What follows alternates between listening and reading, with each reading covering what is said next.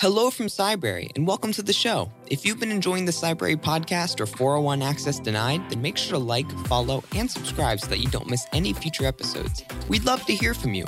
Join the discussion by leaving us a comment or review on your platform of choice or emailing us at podcast@cybrary.it. From all of us at Cybrary, thank you and enjoy the show.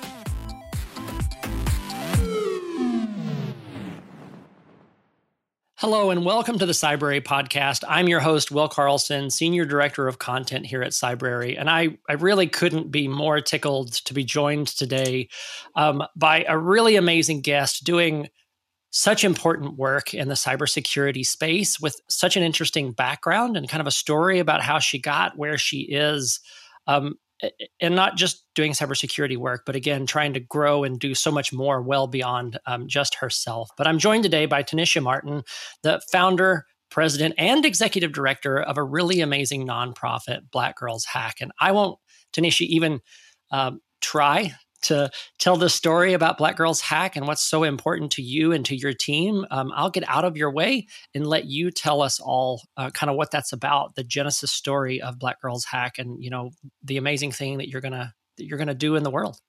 Absolutely. That sounds amazing. So I am Tenisha Martin. I am the executive director for Black Girls Hack. We are a nonprofit 501c3 organization that's set up out of Virginia, but we operate throughout the world. And we provide a place for people who are trying to get into cybersecurity to basically meet with other like-minded folks. We do mentoring, resume reviews, hands-on ethical hacking training, study groups, anything basically that stands between you getting into cybersecurity. Those are the things that we provide. So I'm really excited about this. And to Will's point, this was basically started just based out of my own frustration trying to get into cybersecurity myself.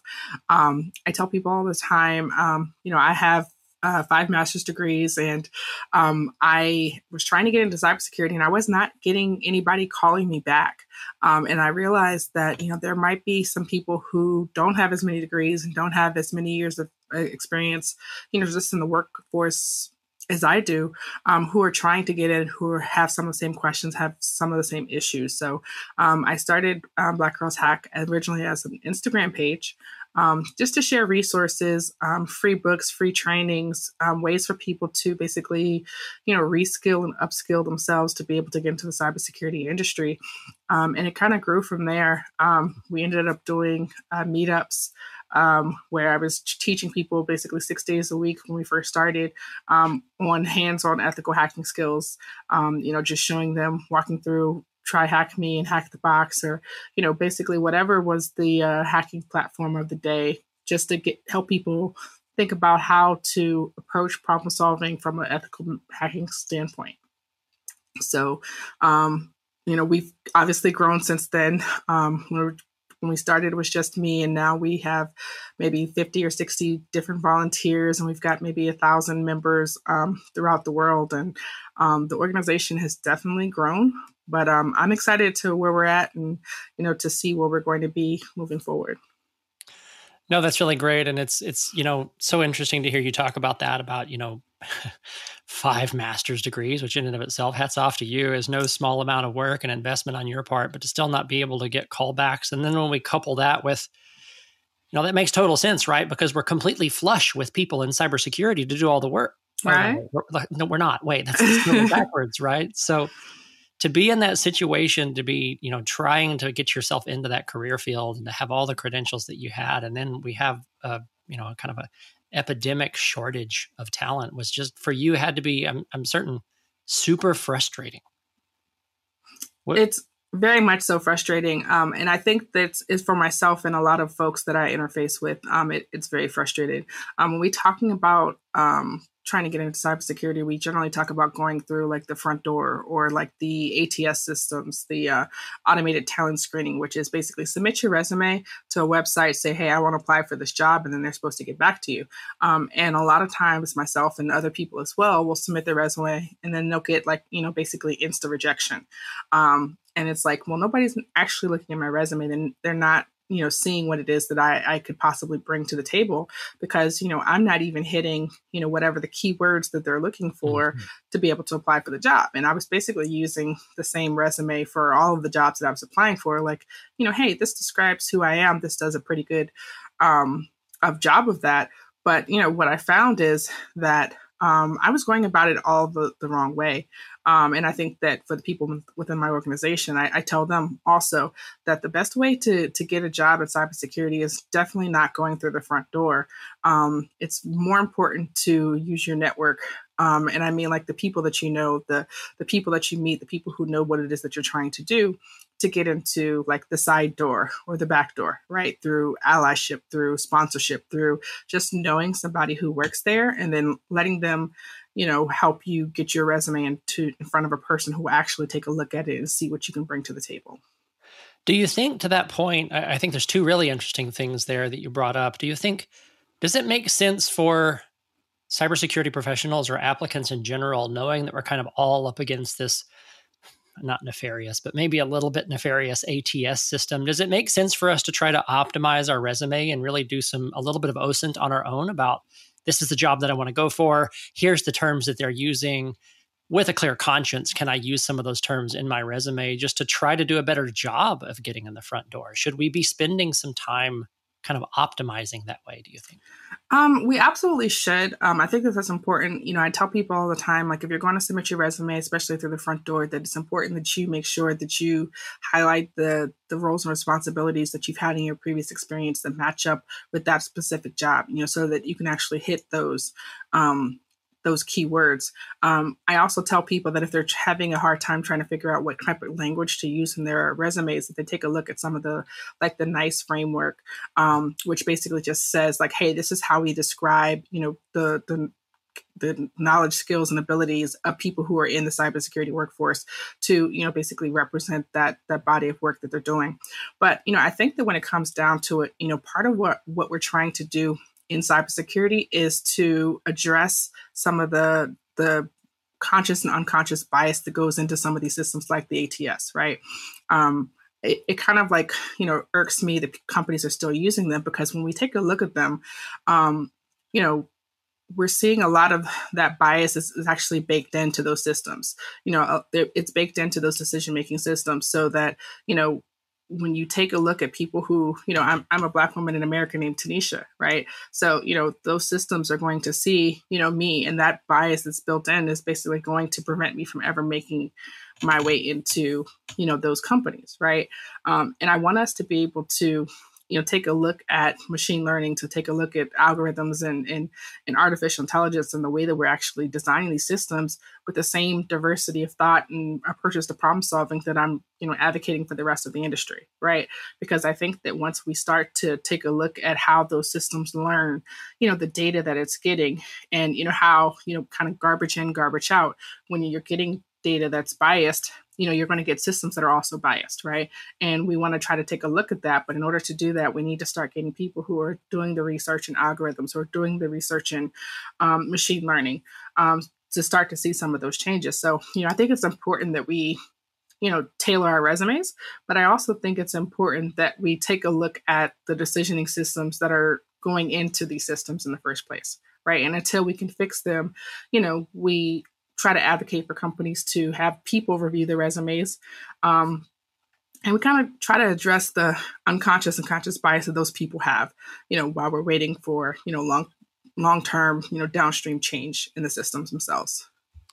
Yep. No, I completely agree. I know here at Cybrary, we focus a lot of our efforts internally on the capacity, capability, and confidence kind of weak spots in the market, right? And I think this one really speaks to the capacity piece of it. So if we're looking for a swath of people that are the same swath of people that we've been trying to get into cybersecurity for a number of years, then we're probably going to continue to have the shortcoming and the shortfall in people in seat, right? And so, you know, I know for us here at Cybrary, we're working really hard to find all the ways that we possibly can with what we do and the impact that we have on the market to how can we grow the capacity of the industry at large. And, you know, obviously, probably goes without saying for us, some of that is training, some of that's accessibility and availability. And I think you and I could probably talk for a while on some of the more expensive, really, really pricey options in the market that just off the top, exclude people that in some ways aren't already in the industry. But Cybrary, I mean, obviously, we really want to be a counterpoint to that. But I do think to your comment here, like changing the way and optimizing resumes is at least a little something that we can all kind of do to play our part to hopefully increasing the capacity in the market. But I think your other one's interesting too about really networking. Can you tell me a little bit about, you know, what's kind of some of the advice that you give to folks in the program for Black Girls Hack about how they can do that, right? So I've tried to go in the front door. I've optimized my resume as much as I possibly can for the role. I did all the OSINT. I researched the company. I aligned my experience to their job requirement, and I'm still not getting anywhere, but I'm really in this for the long game. How can I make that, you know, that side-loaded entry into the market? Absolutely. So me personally on my LinkedIn, I'm connected with like probably thousands of people at this point. And it's not because, you know, I know all these people per se directly. It's just normally just people who, you know, reach out and they want to connect. And I make the visibility of my LinkedIn profile so that everybody can see who I'm connected to. And the reason being is that, you know, I want my network to have access to my network. Okay. So what that means is, like, for example, if you're, you know, somebody who's applying for a job at a specific location, you know, and you're like, hey, I want to go work for this, you know, ABC Corp. Right. And, they could take a look at my connections on LinkedIn and see who I know who works at ABC Corp. And I will basically reach out to those people and say, you know, hey, this person is trying to get a job there. Can you connect them with a recruiter, or can you connect them to a person who works, you know, on this team that's able to, you know, basically refer them or help them to be able to tailor, you know, what they need to talk about, whether that be in the interview or whether that be in the company itself. But so, you know, I think it's important that we take advantage of opportunities. Also, like conferences, cybersecurity conferences. So like DEF CON and Black Hat, and, you know, there's a lot of different conferences out there. You know, I recommend all the time for people to actually go to those conferences and actually meet new people and see what they're doing, not just so they can be exposed to the types of work that other people are doing and the types of research, but just so they can have other contacts. Because I think if we're looking for something, if I just look around the room, I might not found it. But if I've got, you know, 10 pair of eyes that are also looking, you know, for something, in this case, that something is a job, right? Then, you know, my odds of finding it are a lot better. No, I love that you said that, right? So one of the questions I had kind of teed up in my mind to follow up on, you already pulled out from underneath me. So thanks so much for that, Tenisha. I'm going to have to think on the fly a little bit more. But now my question was going to be, and I think you have a great answer to it, was, you know, coming in through the side-loaded way, some people, I've heard them push back and say, well, yeah, that's slow. And why should I have to wait that long and make all those connections to get into the industry? But your very first example, I think, was just so on point. And that was, leverage the people that you have today and the people that they're connected with. So is it great to go to meetups and to build your own network? Sure, 110%. But you probably have a network of people that you may not realize, and somebody knows somebody that you just have to ask. And I know for myself and from my experience here with the, you know, back years ago now with the Cybrary community, there are cybersecurity communities that are just willing and wanting to take in as many people as they possibly can. So I do think cybersecurity can be tough to break into, but much like Black Girls Hack, I think there are a number of places that want to help people build that community. And once you get your foot in the door, I think, in one of those types of organizations with people that are willing and happy to help you network, because we all believe it really solves our bigger problem, then it short circuits some of that answer. I wonder, I'll give you a little bit of time to answer that question that I've heard so often. Well, great, but that side-loading approach is so slow. Would you have anything else other than your, I mean, again, initial wonderful answer without even knowing I was going to ask? Absolutely, I do. So I think we had, before we got started, I was talking to you guys about just like scheduling. And a big piece for me of what I do day-to-day is trying to make relationships for companies that are hiring, right?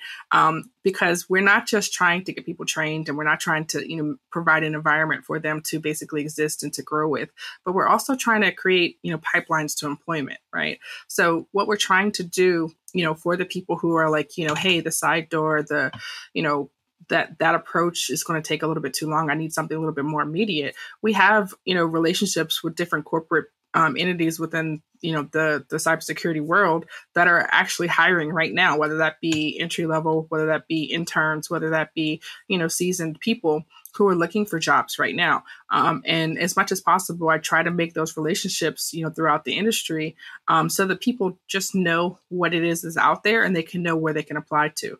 When you think about applying for a job, folks usually go to the same types of places, like the Indeeds, the Glassdoors, the, you know, maybe the LinkedIn, right? But it's like, you know, there are employers that are out there that people may not realize are, you know, very big on cybersecurity. Every company, you know, in theory, every company out there should have, you know, a very robust cybersecurity workforce, right? So all of those companies should be hiring. And so one of the other things that we do on a fairly frequent basis is have lunch and learns with companies that are hiring to let people know, like, hey, these are the types of people that they hire. These are the types of people that they're looking for. These are the type of skill sets that we're looking for.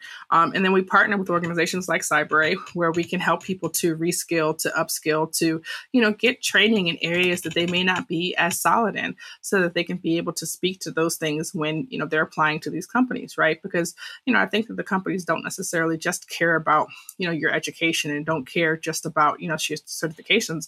They also, you know, at least in my mind, should care about like what it is that you're working on, what it is that you're passionate about, you know, whether that be like a subsector of, you know, testing or like mobile forensics or, you know, mobile penetration testing, or, you know, I'm taking a look in the mobile space right now, but like there's so many different, you know, areas that people just may not know. We did a class for our members, I think it was last year, if not 2020, on mainframe penetration testing.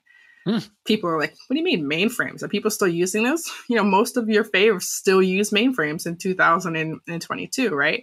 So, you know, this is, again, a very niche sector of people who can, you know, go and work on these things, right? And I'm sure that they can command very large salaries because, you know, it's something that people may not necessarily know about, but it's something that is absolutely required, you know? So, you know, we try to, as much as possible, you know, provide the connections to the companies that are hiring, but then also provide exposure for people to say, hey, this is something else that's out there that might be a good combination of, you know, the skills that I bring that I might be able to, you know, enjoy. Do you find with the people that your company engages with, are they looking for pure cybersecurity roles? Like, I want to be an analyst, I want to be a penetration tester, or do you find that the community of folks that you serve have a bigger understanding of cybersecurity? And I'll explain what I mean about that, right? So governance, risk, and compliance, audit, you know, so many, I primarily have a small to mid-sized business background, and not all of the companies that I worked with had a dedicated cybersecurity team. But to your point, we all had cybersecurity needs. So the more cybersecurity aware and enabled a network administrator was, or a system administrator were, they deal with tasks that are cybersecurity tangential all day long, every day. And without strong professionals in those roles that do that, then we're probably all going to fall flat and or our alert queues are going to be blowing up and our pen tests are going to be really simple. So I wonder, are you finding people in the conversation view cybersecurity kind of in that same broad approach that I would, or are they a little more narrowly focused on more pure cybersecurity roles? I think it's the broader approach that you're talking about, right? Because when I started, I'm like, all right, well, you know, Black Girls Hack, that, you know, on its face value says we're talking about basically Black women who are ethical hacking or penetration testing, something of that nature, right? But, you know, if you look at our range of service offerings, we have people who are doing GRC things. We have people who are doing like blue team things. We have people who are doing cybersecurity marketing or HR or training things, right? Curriculum development, for example. The umbrella of cybersecurity is so broad. And, you know, the same way that we don't just, you know, restrict Black women from joining our organization, we've literally got, you know, everybody under the rainbow, men, women, non-binary, you know, everything racially, they can welcome to come hack with us. The definition of hacking is really broad. They don't necessarily have to be, you know, per se penetration testing or, you know, doing something that's specifically hacky, right? It could be like people hacking, or it could be like people who are lawyers, or it could be, you know, any vertical out there, as long as it's, you know, cybersecurity adjacent. And a lot of people feel like, you know, hey, I'm a system admin. You know, am I a cybersecurity? You know, just because your title doesn't necessarily say, you know, cybersecurity, that doesn't mean that your roles and responsibilities don't include that, right? And a lot of people need to just be made aware of that so they can think outside of the box, right? Because, you know, just because your job doesn't say, you know, cybersecurity analyst or engineer or whatever, it doesn't mean that you're not doing something in cybersecurity. Because, you know, ideally, everybody should be thinking about cybersecurity no matter what it is that they're doing. Yeah, you know, so many people in compliance, I have a bit of background in PCI, you know, I don't know any of my titles having to do with payment card industry, data security standard. They may have never said cybersecurity, but I would be hard pressed for anybody to say that that's not a cybersecurity. It absolutely is. Either from the audit perspective or from the technical implementations perspective, or, you know, it's just so interesting. The titles are so big, and I'm really encouraged to have you tell us that, you know, people that you're seeing are looking at it that way and embracing it that way, because it really is a big field. And I think when we have a narrow definition of it, we take that capacity part of the market and we just continue to shrink it down. Yeah. And I think that people just need to take a look at, you know, I think the overall umbrella a little bit more. And I'm saying not just people who are hiring, but I think people also who are looking for jobs, because, you know, realistically, when you look at job descriptions, they'll be like, you know, I need this person. And they approach it from a very like recipe oriented, like checkbox. You need, you know, a half teaspoon of this. And I need, you know, a CISSP, and I need, you know, 5 years of experience, and I need, you know, these specific things. And I think that part of the reason why we have such a large number of positions open and a large number of people who are looking for jobs, but then like we're not actually making those marriages, is because we're approaching it in a very, you know, prescription manner, when it really shouldn't be that way. It should be more like, what are the skills that we need for this person to bring to this position, right? And then what within this position can we actually teach? You know, I feel like a lot of the technology, the company-specific things we can teach, right? We really just need somebody who, you know, thinks outside of the boxes, who has, you know, different approaches to problem solving, you know, who understands security, who understands what needs to be done, and maybe not necessarily, you know, 10 years of experience in this tool that's been out for 2 years, you know, whatever the foolishness that we see out here in these job descriptions. So, you know, I think that, you know, we need to, as an industry, take a look at, you know, people who have the potential, people who are basically using tools like Cybrary to upskill themselves, to, you know, increase their knowledge sets so that they can be, you know, more competitive for jobs. And they need to take that into consideration, you know, when they're hiring them. It's always so funny. You mentioned tools that have 10 years experience for a tool that's been around for 2 or 8.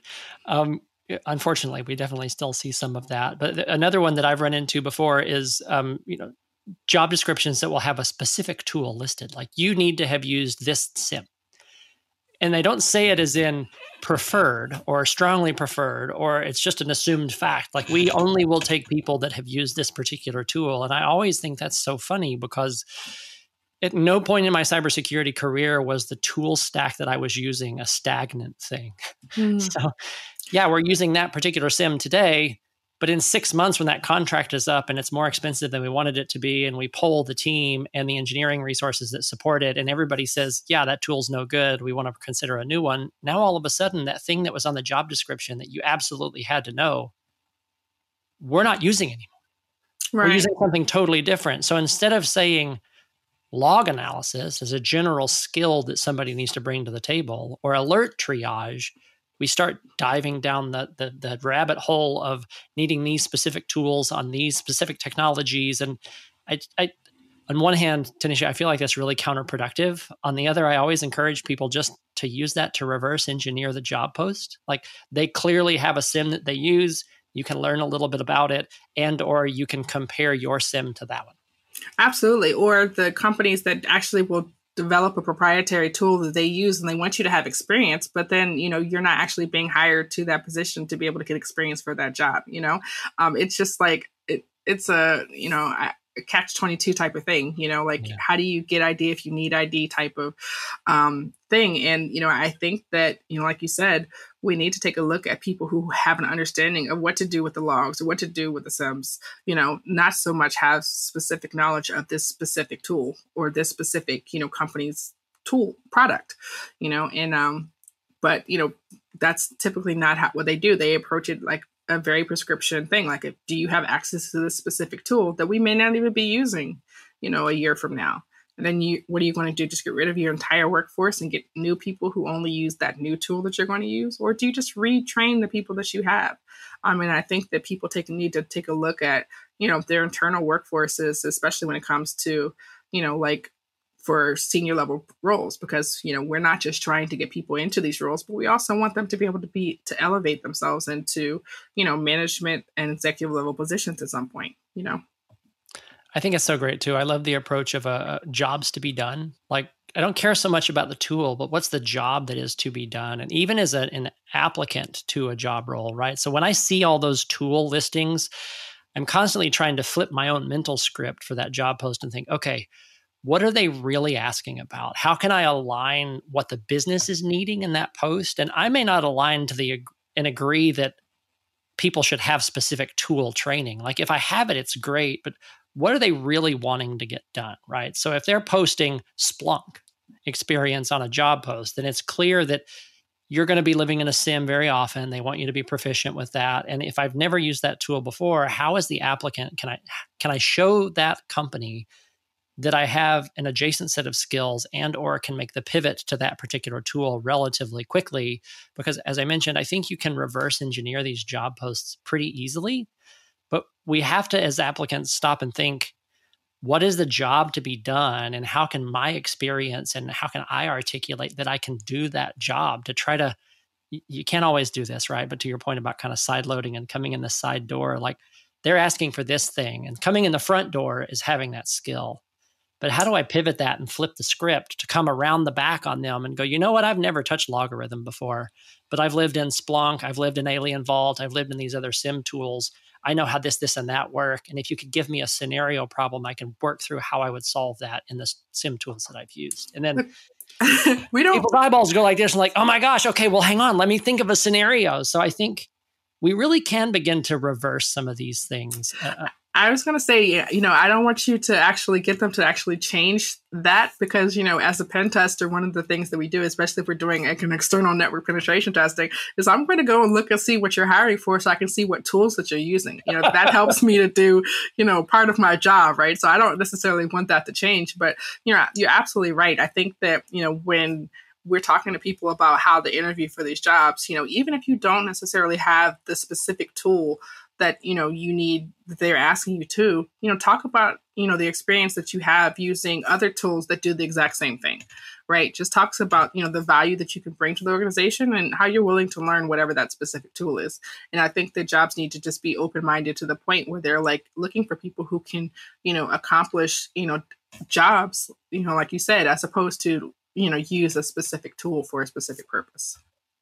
Yeah, it is so interesting, right? I know I've had the privilege and or curse of going through a number of certifications in my career, for better or for worse. That's a topic for another day. We won't go down that rabbit hole at all. But I know one of the ones that I personally appreciated the most, and just my personal opinion, so take that for what it's worth, but was ISACA's CISM certification. Mm-hmm. And that was really because it leaned in so hard on kind of this topic, right? And it's, how does cybersecurity inform the objectives and the goals of the business? And I think as cybersecurity professionals, we need to really think about that. And as an applicant, if you can do that well, I think in my experience and from what I've seen with folks, that really gives you a bit of a leg up. I'll say that another way. I know some cybersecurity professionals that think cybersecurity should exist for its own merits because everything should be cybersecure. And although I understand that and I appreciate that, and as a consumer whose information is kind of floating everywhere from no fault of my own, I wish we were better at that. But it is a little funny when we stop and think, would an organization spend $1 million on a mitigation that solved a $500,000 problem? No, certainly we wouldn't. So I think as cyber professionals, circling this back around, when we're in that interview, if you can align with the businesses and security teams' objectives and state how you can solve real problems for them separate from the tools that they're using, I think that's really what these... There are some less than noble folks searching for talent for sure, but the bulk of people in organizations, that's what they're about, is can I find a candidate that solves a real problem for us today based on just an interview? So I think it's a tough situation for everybody a little bit, right? And the more articulate as applicants that we can be, the more reversing we can do on their job descriptions and aligning our skill sets to their needs. I think it starts to change things. And none of that is me saying this is all on us as applicants. That's not it at all. I think the industry has a large, we have a lot of room to improve as hiring managers and companies as well. But I do think, I guess my point is, as applicants, we can flip the script. We can take some of this into our own hands and make some change here too that I think is really powerful when we align to the organizations that we're trying to serve. Absolutely. I mean, I think that, I would say that for applicants, it absolutely is your business to know what the business of the company is, to know, why it is that they're protecting and doing what it is that they do, right? Because if you don't know, what the crown jewels of the company, if you don't know what they have to, have an interest in protecting and why that matters to their business, then, you don't know what it is that you're doing or why it is that what you're doing is making a difference, right? And if you can articulate that, it makes sense, especially if you're talking to, for example, a hiring manager as opposed to an HR person, right? Because, if you can explain to a hiring manager how, hey, I understand that you're looking for this thing, but I understand your business, and these are some approaches that you may not have thought about, right? They might appreciate that a lot more than, for example, an HR person who's just looking for you to answer, with a specific keyword or something in order to move you to the next phase, right? So, that's why I think it's important, we talk about, going through the side door, getting somebody to actually take a look at your resume so that you can be able to actually to tell them, hey, this is what I can bring to the table, because I think that most forward-looking companies should be willing to appreciate, that you bring, an approach to problem solving, and that you understand the business and that you can, attempt to problem solve some of the issues that they may have. And I think that that's valuable for a company. And, you can teach the technical skills. It's so interesting as we've talked about this, and I've continued to think about Black Girls Hack as the name of your organization, that I think some of what we're talking about really is, as applicants, how do we hack the application process for our own benefit? And that's why, when we talk about like hacking, a lot of people, like I mentioned, they think specifically we're talking about penetration testing or ethical hacking. But, a lot of it is, hacking the system, hacking the process, hacking the people, taking a look at how things are done and figuring out what people didn't consider, and I think that thinking outside the box is a very big part of what we're asked to do as cybersecurity professionals. And I think that that's a skill that people need to value and look for more so than a lot of the other things. I can teach anybody, the step-by-step process, but, teaching people like how to think outside the box, in order to be successful specifically in, my chosen area, which is penetration testing, you have to think about what developers were not expecting. There's a certain way that they intended the system to be used. What can you do outside of that? What did they not think about? What's the what if factor? And I think that that's, what makes somebody at least good in penetration testing. And I think in cybersecurity as a whole, what were people not thinking about when they put this process together? And, all of the things that we're looking at, the job application process, the interview process, these are all processes, right? So like, think outside the box, how can you, break this process, for your benefit? It's my favorite by far general definition of hacking, right? It's that using something for an unintended purpose. And we'll leave it up to the people whether they use it for a beneficial unintended purpose or a nefarious unintended purpose. Obviously, We're going to advocate for the white hat approach here all day long, but that's the simplest version of hacking, right? I think way back when hacking was phone dorking, you got a Captain Crunch whistle and cereal box and you blew it into the phone and you were able to make toll calls for free. Like that's, if that's something that the audience hasn't heard, go look up phone dorking. You'll find it in there, and it may seem like an academic exercise, but it's not. I think it's a perfect example of what hacking really is, right? And where it started was, here's this thing that was designed to accomplish A. What else can that thing do? And I think, as we were talking again, like, here's a job post. This employer clearly put this out here to find somebody with 10 years of experience in this specific thing, using this specific tool for this specific outcome.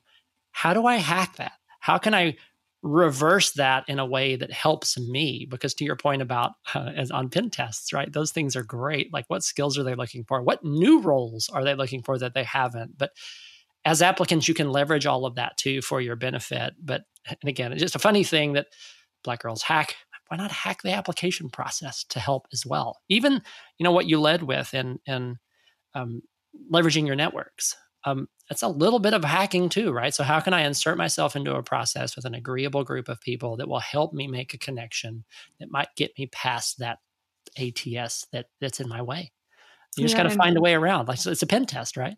It is. And I think one of the things that's been most surprising to me since entering, you know, this field and doing this work is that people are willing to help. You know, there are some people out there that are like, you know, hey, I don't want to give you a leg up, or hey, I don't want to. But for the most part, people are willing to, you know, hey, let me submit your resume, or hey, let me give you a mock interview. I've had people who've just reached out to me like, you know, hey, let's talk about this beforehand just so we can kind of pregame and make sure that you're ready for the types of questions that you might be asked. So I can help you get ready. And I think that in itself is invaluable, you know, using, you know, the experience of the people who came before you to make your life a little bit more efficient. You know, that is, I think, above all else, my goal for Black Girls Hack is to help to make the role for people who are trying to get into cybersecurity in the future a lot more efficient than what, you know, myself and people who've been in, you know, trying to do this for a while, you've had to go through, you know. And I think just a lot of that comes from the experience of people who came before who are willing to kind of reach back and help. It's interesting. I think the shared suffering a little bit in the cybersecurity space, sure. Right? So like I know on this side, a number of our content creators, instructors, subject matter experts, when Log4J hit the ground in a big way, that was like, full stop. You know, everybody's working 60, 70, 80-hour weeks, week after week after week after week. And, you know, I think that's some of the guts of the community for cybersecurity. It's like anybody that has the tenacity to want to come alongside us that are dealing with that and wants to deal with that too, well, they're the same kind of warped as me. Right. And let's help them figure out how to get into this field. So I that's been my experience too, is that, you know, it may be a little uncomfortable. I don't know that our culture and society does a great job of surfacing community as a necessity anymore, maybe the way that we used to, but certainly in cybersecurity, it takes a village. It really does. This is a hard Absolutely. Career. Like, we have to shore each other up, and this is a shared journey. And I think if you're just willing to jump in a little bit and maybe be a little vulnerable and uncomfortable, you will find a very welcoming community of people. You might have to look a bit. I'm not going to say there are not some toxic cybersecurity communities, because there definitely are. Right. But it's been really interesting to me.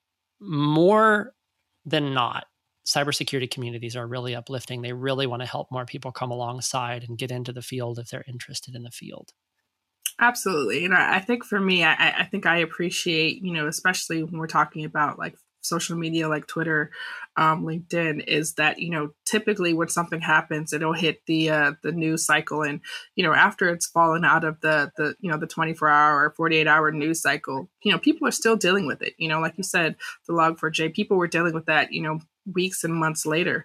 And, you know, you probably wouldn't know that if you weren't connected to, you know, a lot of people within the community, you know, which is why you'll start to see people who, you know, have incorporated questions about that, like as a part of their interview process, or, you know, how do you approach something, you know, that just comes out of nowhere and affects a large amount of people, you know? Because I think that it's a community, and the sooner we start, you know, approaching all of the things as a community, as opposed to thinking that we're all out here by ourselves, I think the industry will be better for it. Yeah, no, I completely agree. And I think I'll say that I don't really need any more proof in the pudding other than that you're here on the podcast today and that you're doing exactly what you're doing. I'm certain somebody with your background and expertise could be doing thousands of things with her time. And you're choosing to do this, right? To help others come along and get into this field that are interested in getting into this field. So if you don't know of a community to help you get started, you know one now from listening to the podcast. So Black Girls Hack is absolutely wanting and willing to help come alongside you and help you in your journey to getting into cybersecurity. Cybrary is all about, as I mentioned, the capacity, capability, and confidence in the market. And we want to come alongside as many people as we possibly can to help them break into the field. So there are absolutely resources out there for people. If you look a little bit, you got to step out and dive in, which sometimes is uncomfortable for us, right? I guess maybe for STEM and technical people, we tend to be, not all, but some of us can tend to be a little bit more reserved, a little quieter, more introspective. So sometimes it's uncomfortable, but you will find a community if you look. And if you're in a community and you don't like it and it's not going your way, find another one. Go find another one. Absolutely. I tell people to join all of the communities, not just one. It's not like community is a limited commodity. There's so many different communities out there. I tell people all the time, join all the organizations, join Black Girls Hack, join, so many organizations that do the same type of work that provide community. Join them all because they all bring different things to their memberships that are going to help in different ways. So, I think it's important that you not just join, but that you also share the word, let people know about what it is that the organizations are doing so that they can, tell the people who need to use the services, who need to be a part of a community themselves. Absolutely. So as we've been talking to, I've thought about a book that I read, and this leans into the kind of the biases part of the conversation that we had. It's called The Psychology of Intelligence Analysis by Richard Heuer, H-E-U-E-R. And it's, I'll caveat that this one's probably not for everybody. It's a little bit academic, but it's written by somebody who was really big in the intelligence analysis space. So think the CIA and the FBI, not so much the cybersecurity space. But the book talks about a number of biases that as intelligence analysts that we get into. And so much of it is applicable for defensive analysts as well, about the biases just as humans that we have, cognitive biases that we have, the biases towards information that we already know. Like once we've heard a story or once we've drawn a conclusion about something, we look for all the information that continues to support that conclusion. And a number of biases. It was just really interesting, right? So I think even a little bit our conversations about bias can be a little narrow, kind of like sometimes our conversations about cybersecurity can be a little bit narrow. So I would encourage anybody that's curious, particularly if you're a defensive analyst on that side of things, pick up the book, thumb through it, get a free copy. You'll find it at your local library. I know for myself, at least, it really did challenge me in the way I thought of things and the way I took in information. A quick tidbit from the book is to externalize and decompose. And they talk about big problems, right? So as a cybersecurity professional, I've got this big problem. I'm on this pen test and I've got this huge issue and I can't even get all my thoughts pulled together. And so what the book talks about for, intelligence analysts is you have to break it down into smaller pieces and you need to get it on paper somewhere so you can see it and begin to make sense of it. Like I'm sure, Tenisha, as a pen tester, like a huge part of your life is getting thrown into a network you know nothing about. Absolutely. That's like as soon as you can start, 90% of my life. Yeah, as soon as you can start to get a little bit of understanding about what's in that environment and what's kind of where and kind of get it together and get a mental map of that environment, then you're kind of off to the races, right? You know where to point your scans, you know what to go looking for, you know where the crown jewels might be kept. So again, all that to point out, it's a little bit of an academic book written for a little bit of a different audience. And you said it was Richard, what was his last name? Heuer, H-E-U-E-R. I'll make sure we get it posted down in the show notes below. Okay. For anybody that wants to read it, I wonder, Tenisha, for you, any other recommendations like that, be it other communities that people can get involved in, resources that they can use, books that they can read to help kind of frame the way they think about cybersecurity? Absolutely. So I actually just got a book recently that was about 97 Things Every Cybersecurity Professional Should Know. I think it's taught by, it's written by a lot of different folks in this space. So I would recommend that. I can't remember the name of the book, but I just got a book that's about, the thought process that goes in like to advanced persistence threats recently. And I can't remember, and it's like facing away from me right now. So I'm looking in my bookshelf. But like there's a lot of different organizations in the show notes, so no trouble there.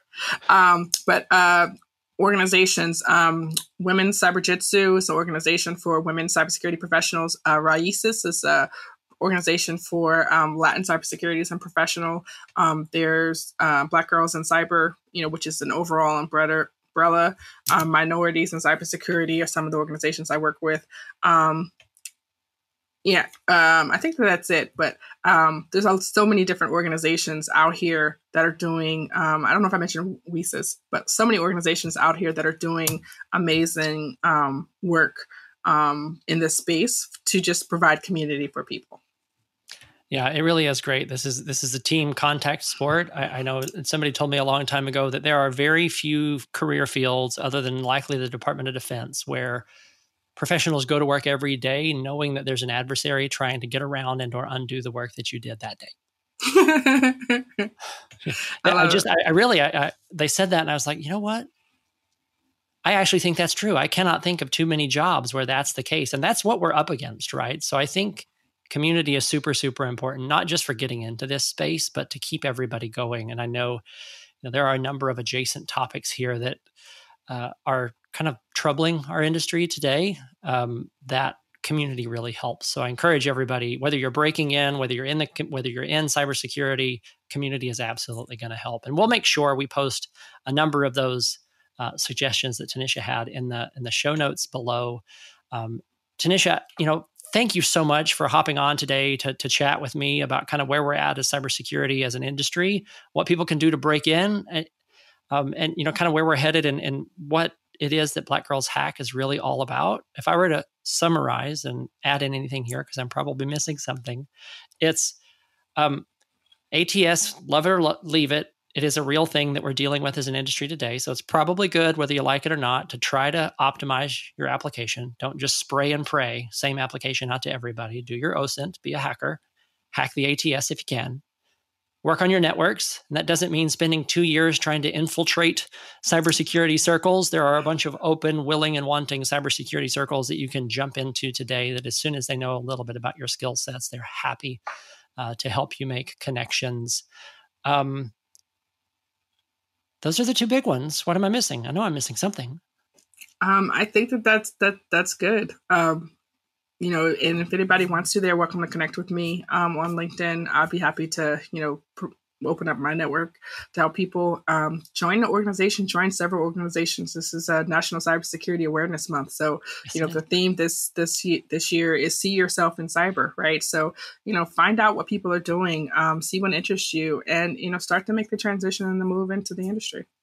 Yeah, I know probably I'll classify this as a shameless plug and so be it, but Cybrary is doing in partnership as an NCAM provider, partnering with NCAM, we are releasing some weekly challenges. So 4 challenges for the month of October aligned to the same topics that NCAM is covering. Those challenges are going to be free for the community. So if you want to get in and try your hand at what does it look like when passwords aren't secure and I'm cracking passwords, join us for the challenge series coming up about that. And again, the 4 NCAM topics, they are use multi-factor authentication, use strong passwords, patch your software, and phishing. So we'll have challenges aligned to all of those for the month of October, fully available for free for the community. You're welcome to join us, post comments, ask any questions you have about those. We'd love to help people get through that content as well. Cybersecurity Awareness Month should be, in some ways, as much fun as we possibly can make it because, goodness, how many of us are so tired of hearing, don't click on that link, and the victim right. comes along with that. So fun ways to kind of come back here in October. And a great way for us on the podcast to kind of kick things off and speaking with you today, Tenisha. Awesome. Thank you so much for having me. It was a pleasure. Thanks so much. Cybrary, the premier cybersecurity skill development platform, is empowering individuals and teams to secure the future of technology. See why 3 million people have already signed up when you visit www.cybrary.it.